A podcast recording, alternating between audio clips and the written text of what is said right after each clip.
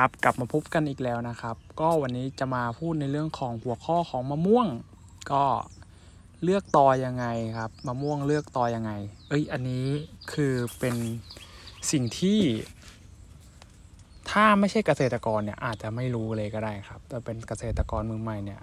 ระวังพลาดมาก ๆเลยครับสำหรับตอมะม่วงนะครับ คือถ้าเราเลือกตอที่เทคนิคการเลือกตอครับ มันจะเลือกตอที่แข็งแรงครับ ไม่การดูดซึมรากดี แล้วก็ให้การเจริญเติบโตที่ไวซึ่งณปัจจุบันเนี่ยพันตอที่เขาใช้อยู่เนี่ยจะเป็นพวกตระกูลมะม่วงแก้วทั้งหลายครับ ไม่ว่าจะเป็นแก้วขมิ้นตลับนาค หรือว่าไอ้พวกแก้วลูกเล็กๆครับจะไม่ได้เหมือนกันแก้วสามฤดู ใช่ม่วงสามฤดูครับ ก็ สิ่งแล้วก็ไอตัวที่จะไม่ใช้เลยนะครับ ตัวที่ต่อที่จะไม่ใช้คือม่วงต่อที่เป็นต่อออกล่อง ต่อน้ำตกไม้อืมแล้วก็มะม่วงมันทุกชนิดครับ ทุกชนิดเลยนะครับ ห้ามใช้เด็ดขาด เพราะว่า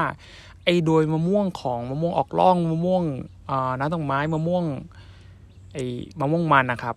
กิ่งมันจะเปาะ ค่อนข้างเปาะแล้วทีเนี้ยพอเวลาคนปลูกไปช่วงแรกมันก็ดีนะครับ แต่พอไปไปมาๆครับ มันจะไอ้พวกกิ่งพวกนี้มันจะต่อถ้าเราจะสังเกตได้จากตอเลยนะครับ พวกตอเนี่ยมันจะไม่ค่อยแข็งแรง อืมครับตอเนี่ยมันจะเหมือนเปลือกมันจะลอกครับ ไอ้พวกแมลงเนี่ยเข้าเจาะง่ายทำลายง่าย แล้วก็ที่สำคัญเลยระบบรากมันไม่ค่อยดีครับ แล้วก็ไอ้พวก ถ้าโดนน้ำขังนานๆเนี่ยเน่าง่ายมากต่อถ้าเป็นต่อพวกต่อออกล่องต่อม่วงน้ำตรงไม้นะครับเออใช่จึงแนะนำว่าเออถ้าใครอยากจะเลือกหรือว่าเป็นมือใหม่นะครับ ก็เลือกเป็นต่อแก้วดีกว่าครับ